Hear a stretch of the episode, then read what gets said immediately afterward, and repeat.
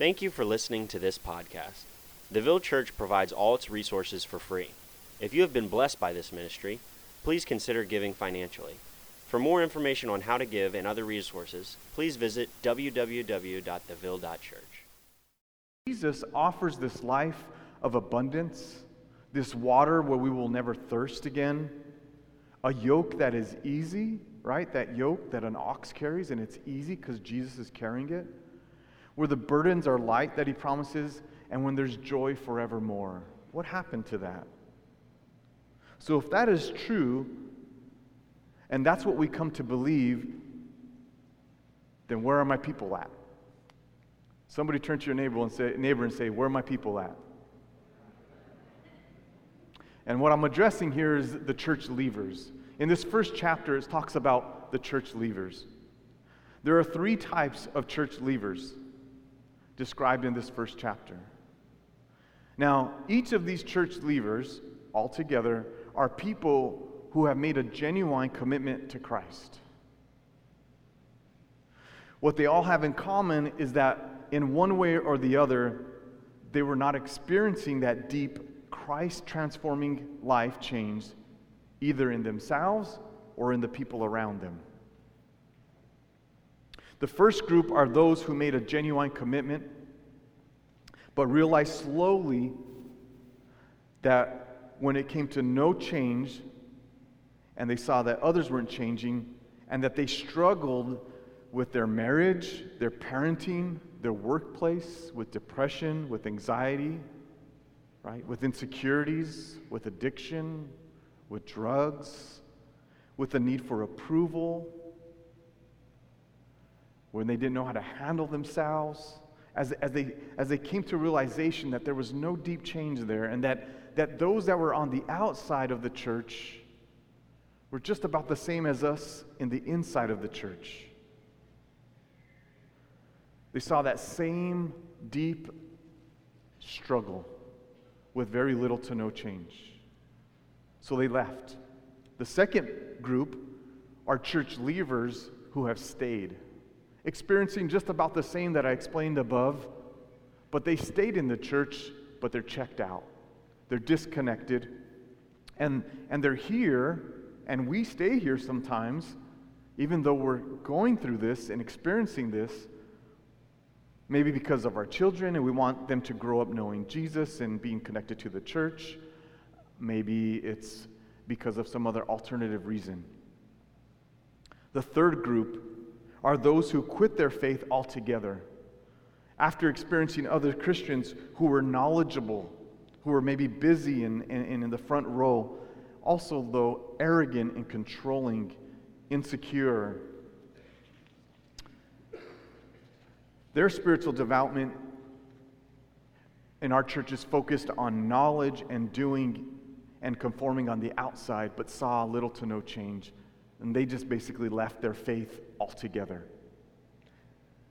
So, the problem with that is when we conform only to the outside, is that it's half a truth. Right? It's, it's still good if there is an outward change, but if there's no inward or if the intention is not there, then it's a half truth. What happens is when at first we find out what we do as a Christian and try to keep up with the surface change, after a while, the stuff underneath remains untouched and not transformed. The problem is later on, it just comes to the surface. One of the ways of saying it is it leaks out, right? It just leaks out somewhere. How many leakers in the room? Come on. The realization of a discipleship we have all experienced that miss the very important truth. The realization of a discipleship that we've missed a very, very important truth. And that important truth is that emotional health and spiritual maturity are not separate. We believe they're separate, but they go together. Now, I will give you a couple of bullet points of what emotional health is because that's a really big word emotional and health, right? Like, what is emotional, first of all, right? What is that? What is emotional health? Uh, that's always given me a stumbling block to try to figure out what are we talking about here. So I'm going to give you a couple bullet points from this chapter. Um, emotional health is concerned with such things as naming, recognizing, and managing our own feelings. One of the things in Christianity is we've always been taught, like, you know, anger is bad, you know, fear is bad.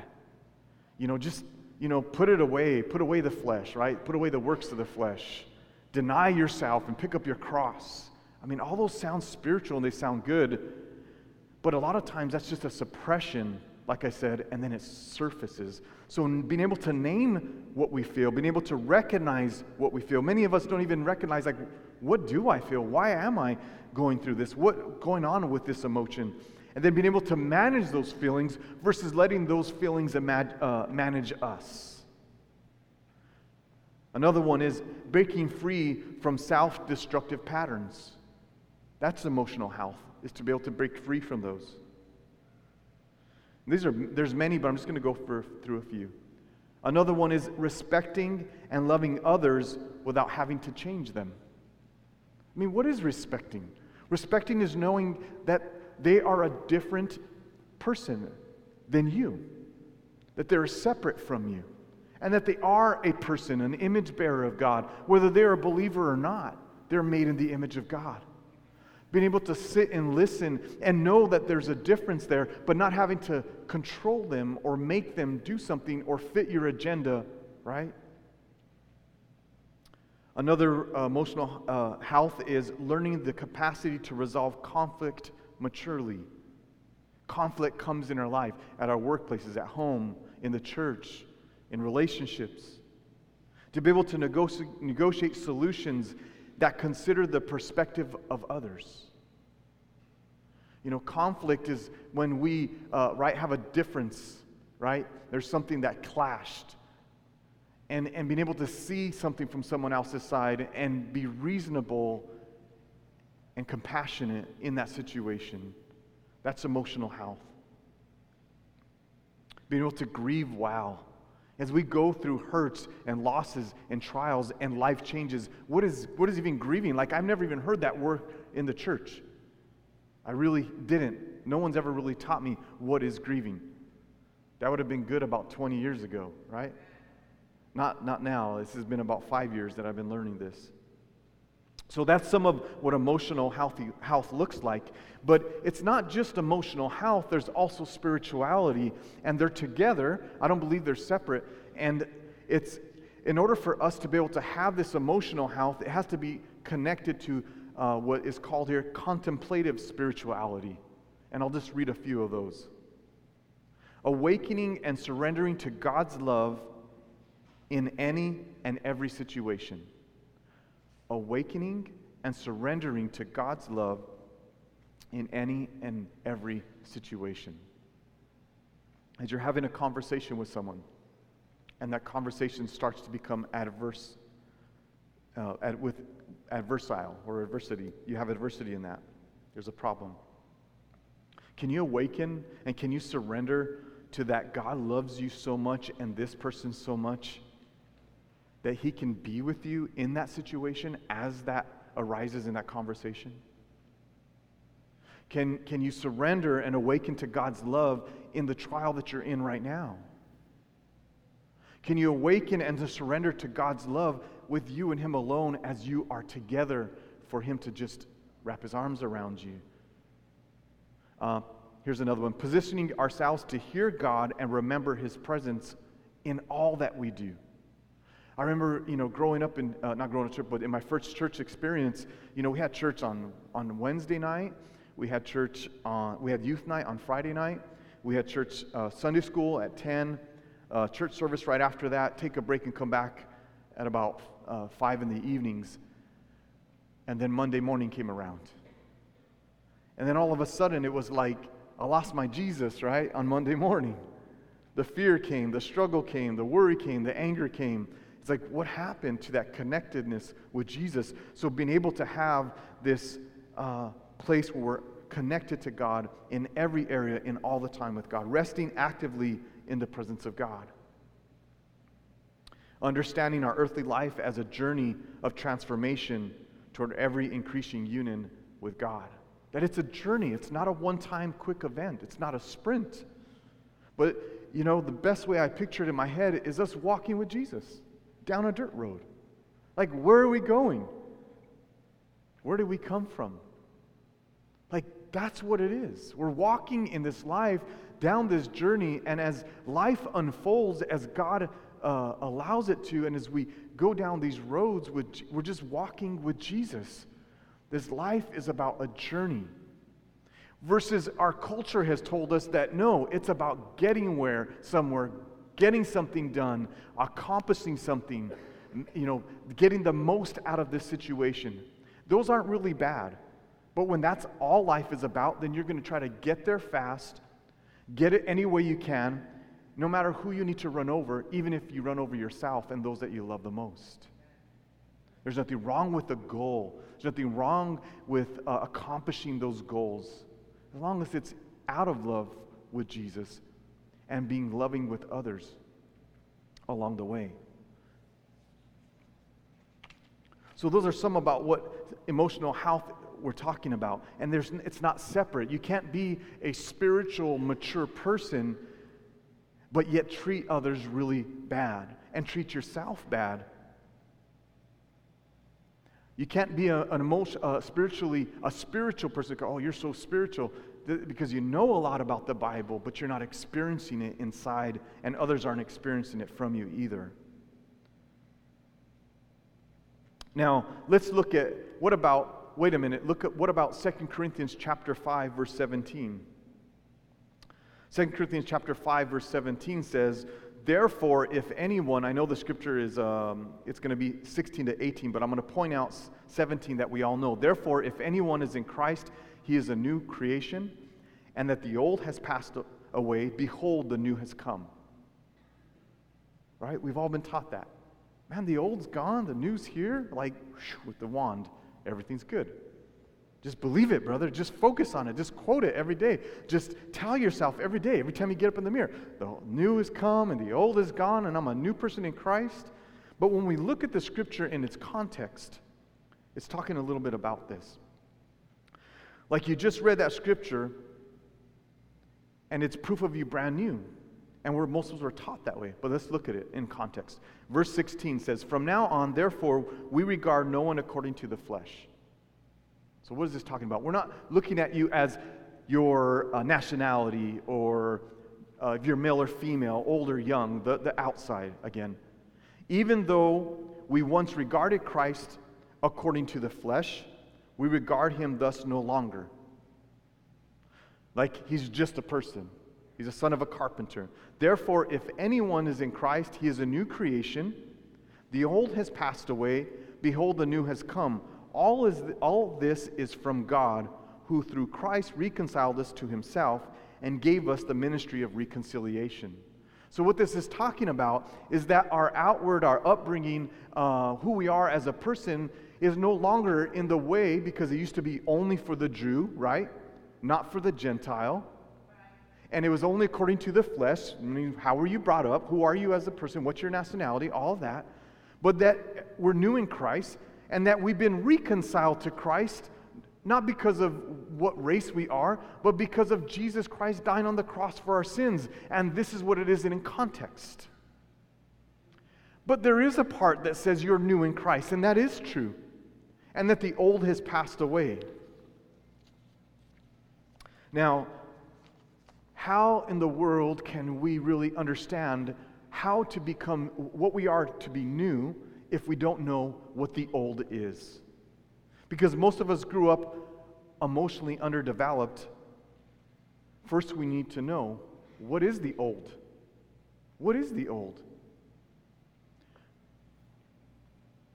So, I'll talk a little bit about my story. Uh, growing up as a toddler, I was told that um, my aunts would come and visit me and check on me because my mom would leave me in the crib while she ran and ran a bus route. I guess I was old enough to eat Cheerios or Fruit Loop. Uh, no, I think it was uh, Apple Jacks. Those were my favorite. And my aunts would tell me it was just so crazy how I'd be there just happy as can be and smiling, eating my, my Cheerios. I mean, I could have choked on one of those and died. But growing up, you know, I was left alone a lot as, as, a, as a child in a crib. Um, as, as my mom and dad worked a lot, I remember in kindergarten, I used to have to get myself ready to get the bus. And I missed 17 days of school. The reason why I met 17 days of school is because Days of Our Lives was on, and I knew there was a strangler, and they were about to reveal him, and I just had to figure this out. Is that, is that amazing? I still remember to this day. Like, I love Days of Our Lives. I don't love it today because I don't watch it anymore, but if I got back into it, I probably miss 17 days of work. I probably won't be here this morning because I'm, you know, DVR that thing, you know? But, but it was, I, I was alone. Um, I remember late nights, my mom worked late and it was dark, and I'd call, she'd tell me, I'd call her and say, Mom, when are you coming home? My dad, he worked up in Los Alamos, which was an hour away at, at a laboratory. And um, he would work sometimes from, well, always in the morning. He was never there because he left before sunrise or about sunrise. He still does to this day. And then get home about six or whatever. Sometimes he'd work till nine. So we'd go home after school and be alone. We'd be, go to school and be alone. And it's just uh, a lot of loneliness. And, and, and, so what happens through that? You know, um, my, uh, when I first had an attention, attention from a girl and, and, and I realized that they were nice, I was in third grade and I, and I ended up having a girlfriend in third grade for like a year, a year and a half. I mean, there's people today can't even last six months. Third grade. And then in fourth grade, and in fifth grade, and in sixth grade, and in seventh grade, and eighth grade, and most of my relationships were over a year to two years. I don't remember my mom holding me. I don't remember her, you know, telling me she loves me and, you know, how, you know, good I look or how good I am at something or it's okay if you cry and, and, and never, I don't, I, I mean, I hardly remember that. It was always odd when that happened. Um, my mom was brought up in a home where her mom used to lock herself up and say that she was going to kill herself. You know, my mom was brought up where there was not even a hint of any kind of uh, care and love in any way whatsoever. Even provision, many times it was like you had to earn to eat, right? Even though there was hundreds stuffed underneath the, the beds uh, between the mattresses. Um, my mom was beat. You know, she, she wasn't spanked, she was beat for just about anything. She had to help her younger uh, siblings grow up and make food and take care of herself and worked at a young age and went to a private Catholic school. And, and, and in there, you know, where I come from in Santa Fe, New Mexico, it's generations of Catholics. And in, in that type of religion, in that schooling, if you did something wrong, I mean, they hit you on the hand really hard. They embarrassed you in front of others for, for anything um, not memorizing a scripture or not sitting upright or not paying attention or not having your outfit right. It's very common. That's very common. Um, so I see how, like, it passed on to, I'm lucky to even have my mom that cared enough to, you know, show me some love and be, she always was there provisionally. That's one thing she didn't do, is she didn't repeat that with her, what she had happened to her. Is if I needed shoes, if I needed clothes, if I was sick, she'd always take me to the doctor. Um, she'd make me food. She's always there to, to make dinner and things like that. So my mom has always been that. She's still that way. She cooks a lot and cares in that way. That's how she shows her love. But there was something lacking there when it came to loneliness. My dad, he came from uh, two generations, maybe three, of alcoholism. So uh, Friday nights, 6 o'clock, if you show me a clock and I see 6 on it, I became very nervous during that time because I didn't know if he came home and if, he, if it was like 6.30, I knew he was coming home uh, intoxicated. And if it was 6, he was going to be okay. He wasn't to- intoxicated or any time before that. So if it's 6.30, my heart would start to race because I know that meant that somehow I had to figure out how that night was going to be turn out okay. And I became very good at it. And I was like probably seven, eight, nine years old, 10 years old during those years. And I would talk my dad out of things like, you know, getting mad at my mom or going down and going to the bar and hurting someone or, or whatever. And I had long talks with my dad on the dinner table just trying to keep things cool, you know, and just seeing my dad intoxicated. You know, th- th- that made me really good at handling situations. Um, but what I later, out, later on found out about five years ago is when I hit a wall, is that I was a big time people pleaser. And that in me controlling situations, I was really good at that. It, you end up as a pastor, as a manager, but guess what? At 19, I was managing people twice, three times my age. I, I just can't believe it. I became a pastor at 23 years old. Who in their right mind puts a 23 year old to pastor a church after you've pastored it for 16 years? My pastor did, right? Because you learn how to handle things, you grow up fast. Um, to be able to make sure everything goes well, you're a big time people pleaser. So, at about five years ago, I came to this place in my life where I got tired of feeling this consistent, like something's wrong, this anxiousness, this frustration, this worry I'd go through throughout my life. And I tried to make everything right in my life. I tried to make sure everything was, was just working just fine. You know, church was a lot about that. If I paid my tithes, if I came to church, if I served well, if I was loving to others, I was loving to my kids, if I teach them the Bible, if they go to church, if I try to teach my, treat my wife right, everything will just stay fine. God won't let anything bad happen to me. Life will just go wow. And five years ago, nothing really majorly went wrong, but I just came to the realization that that's why I was doing that. And that I thought in my whole life I was in control. And at that one moment when I realized that I was not in control, that one moment where I hit that wall, it was the most frightening part of my whole life. At that point, I entered a, a major depression. If you would look it up, it would be considered a clinical depression.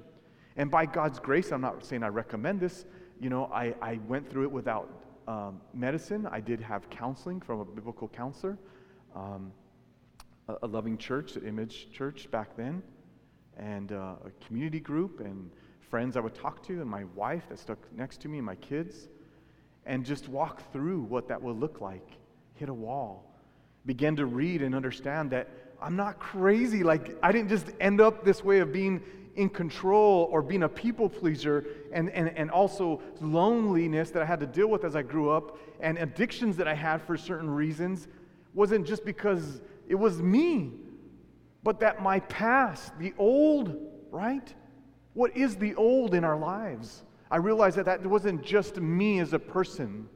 I remember in my spiritual walk as I grew up in Christ, there would be times that um, I had these addictions and I couldn't stop them and I, and I wanted to stop them, so I would sit, I would come to the altar because we have altar calls, and you know we believed in the Holy Spirit and the power of the Holy Spirit. And we'd pray and pray, and I would be there crying at the altar, saying, "God, kill me."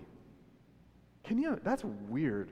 Like, why would you come up and say, like, kill me now? I would hold my breath as long as I could, so maybe I would die. And the reason why is because I couldn't change.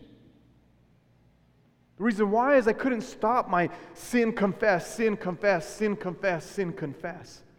And I knew that if I was sinning, I was going to hell. That's the kind of uh, first part of my religion, my uh, upbringing in Christ was. Religion, it was uh, legalistic. And that does something to you. It wasn't later till we were able to address the underneath reasons of why I was in that condition, continual addiction. That there was loneliness there. And that's what led me to X, Y, and Z. And that, that God loved me no matter what. And that I wasn't no longer lonely. And that I had to actually face the fact that I was lonely, that it was hurt, that it wasn't right what happened to me. All those things that we face, that God wants us to face, learning what the old is, because we don't just end up the way we are. That is not addressed in church. That's not addressed normally in church. Today it is in church, you know? There's reasons why. So when I was asked about the old in my life, which is my life story, when I was young, I had to keep things cool. I had to make sure everything turned out well. I also realized that I was a big people pleaser. Um, my dad, you know, he went, he was a, a, came from a family that worked very hard, very, very hard. My grandfather, check this out. He was a mechanic, he was a locksmith, he was a guard at a penitentiary. He fought in World War II. He built three houses and raised uh, his family of, I believe, five. I mean, how do you do that? A lot of alcohol. He got that from, from, from World War II. They get, ran out of water, so they give him wine because the water was bad. So they drink a lot. And of course, what he saw in the war did something to him. He fought with my grandma. He used to chase her around with the belt. I mean, I don't know what my dad saw. I know what I saw. And that's why, like today, like, I'm not perfect in how I treat my wife. But God has improved that to the nth degree. The nth degree. And He's not done improving that. The thing now is that if I don't treat my wife right, it breaks my heart first. And I'm talking something as say something in front of others about her, like I am now, and it making her feel uncomfortable. Or behind closed doors, being like, well, why didn't we get this done? Or when are you going to do that? I'm not talking about a physical abuse or getting drunk or chasing her or anything like that. That's by God's grace. You know, one thing I do know is that Jesus did tell me when I first started my walk and I walked into my house for the very first time as newlyweds with my wife that my home did not need to be like the home that I came from. And I remember that it was going to be able to be quiet and there was going to be peace. And believe me, in our home, it's been mostly like that. And that we don't have to fight and go back and forth. And yes, we do fight, but we don't have to be that chaos. And I don't have to be afraid anymore. And I could rest. It's still growing in that area, but that was something that I knew about being new in Christ. Something could be new. I just didn't know why or how. And that's that underneath part. See, even the most respectable families have unresolved longings for unconditional life, uh, unconditional love I'm sorry, have unresolved longing for unconditional love that lie beneath.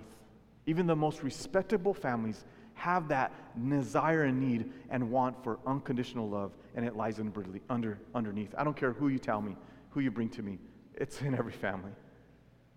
We've all had to deal with lies, betrayals, relationship breakdowns because of Genesis chapter 3 in our families, all of us. The thing is that we don't realize and look back look back and see what was my grandpa like? What was my great grandfather like? What was my grandmother like?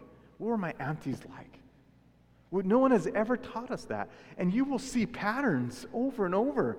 In the super hyper spiritual, it's generational curses, and we got to break the generational curse, and we got to pray over those curses and plead the blood over those curses, which is just another way of putting a layer and bringing it lower on why we do what we do and not actually dealing with the truth that if that's there in our life, we got to grieve that, we got to face that, and then we have to actually choose not to replicate that by the power and the love of Christ that's within us.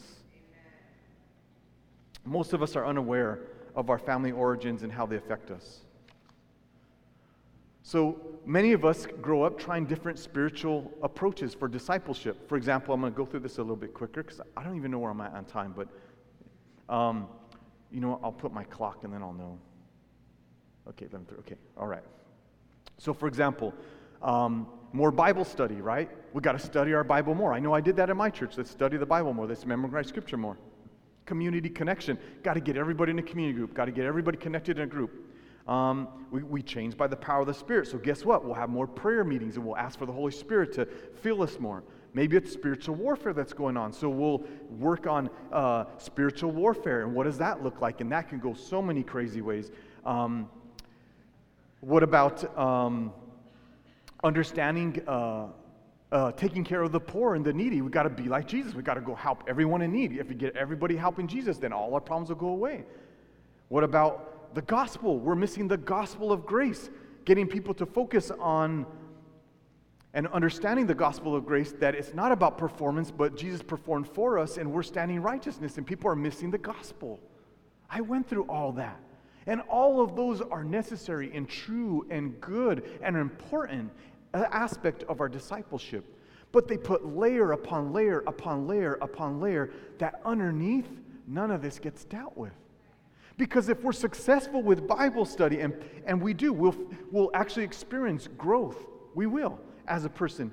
Even emotionally, we'll experience some growth. We'll experience growth inside and out with the Bible. That's it, because it's effective and it's true. We'll experience it by prayer meetings. We'll experience it by worship. You know, we'll experience it by, uh, you know, being able to know what's spiritual warfare and what's not. We'll be able to experience it by focusing on the gospel and grace. Yes. And that's the danger of it, is that you'll have that experience that's real and true, but it could just cover what's underneath and the why.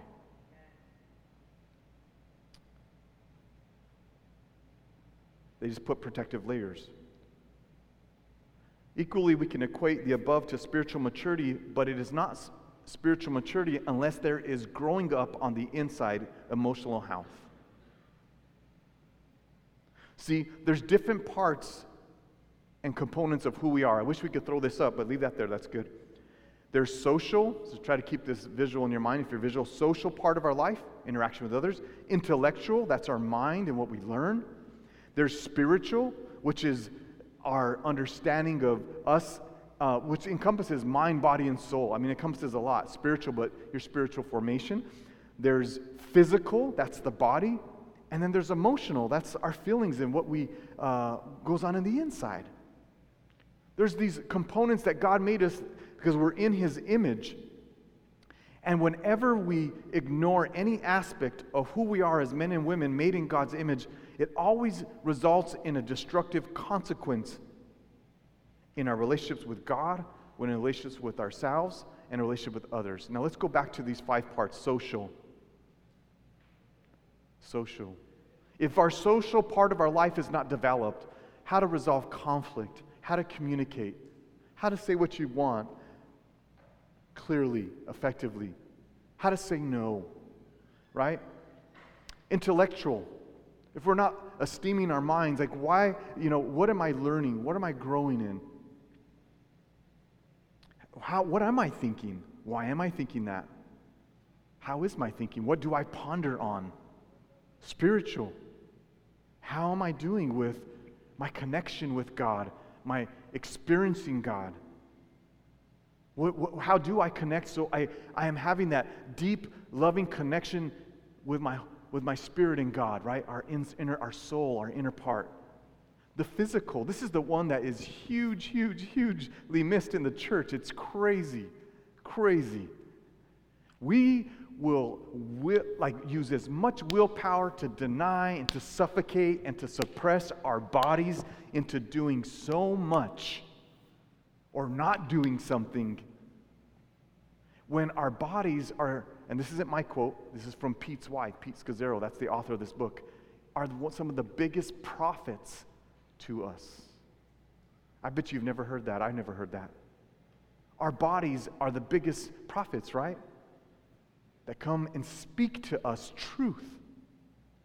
See, I was always told, like my first pastor, man, that guy, he would go for hours. He, he'd be up till four in the morning, get up the next day by like seven or eight and he would tell me like and at four in the morning like counseling people talking to people helping people doing all this stuff talking about jesus right? Spiritual year after year after year after year. He says i'll rest when i go to heaven.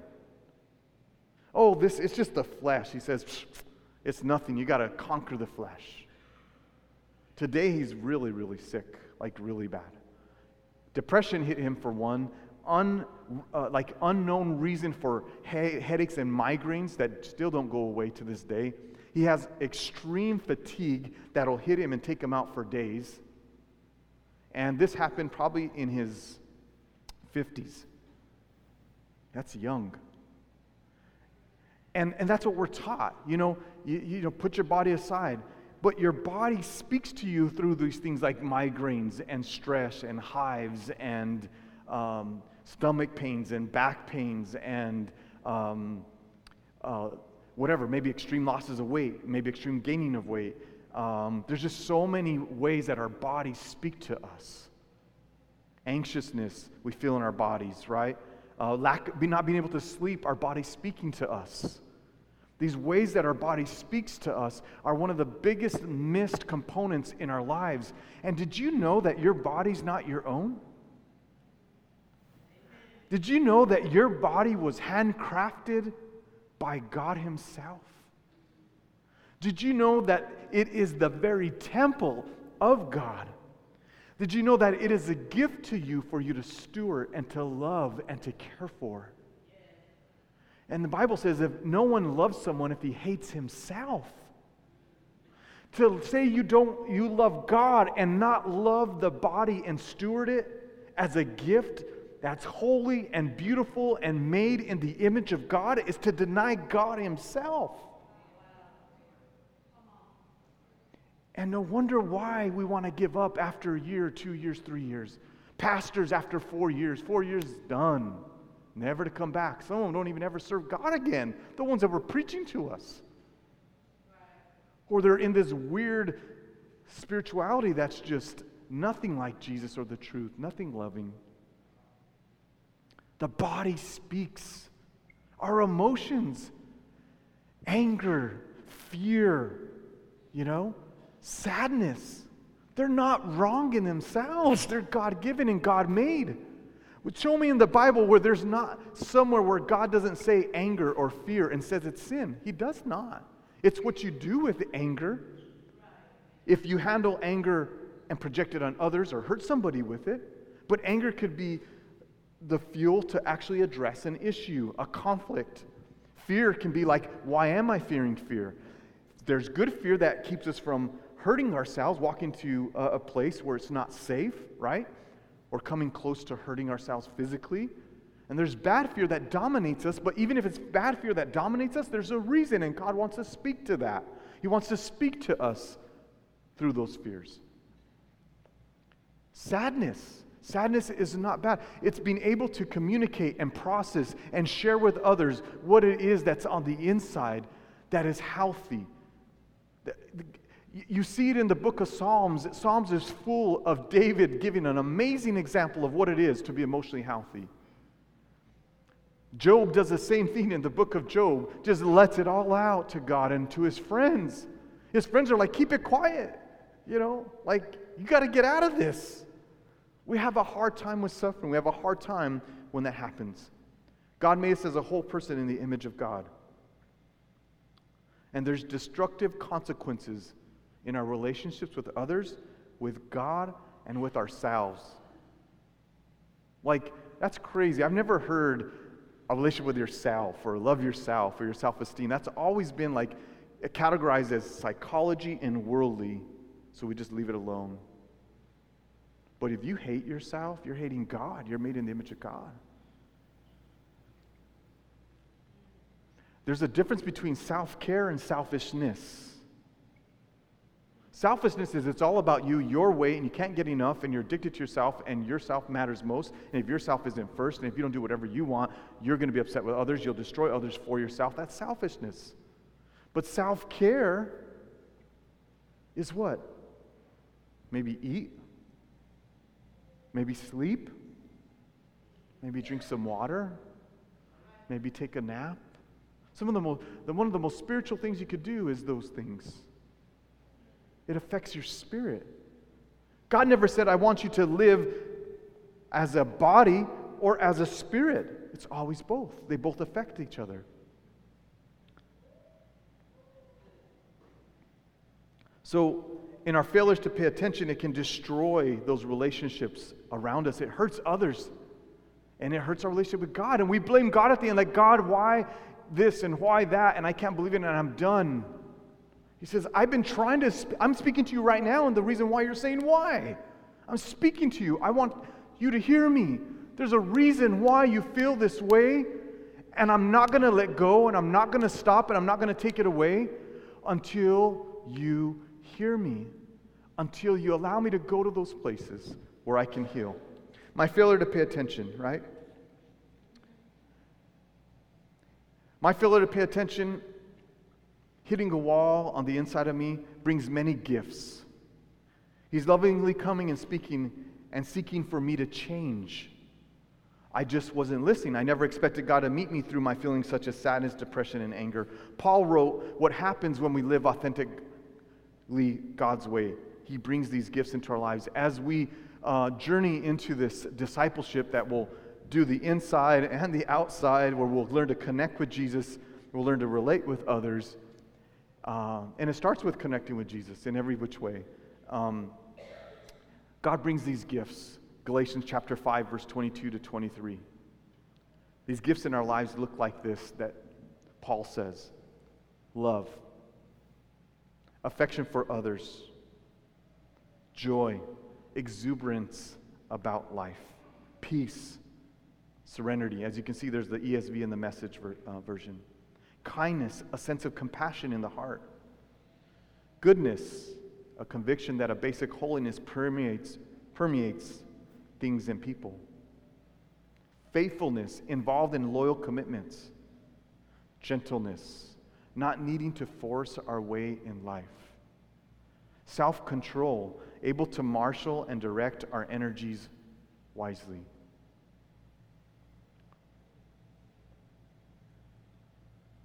Look at that. Those are the gifts. That would be emotionally health. Can, can I say that, that this is my life? It's okay, it's okay for me to say that it's not. That's actually healthy. Can I say I've experienced some of these at some point? Yes. Can I say I experience them all the time? Probably not. Do I want to experience it? Do I want to have these gifts? Yes, I do.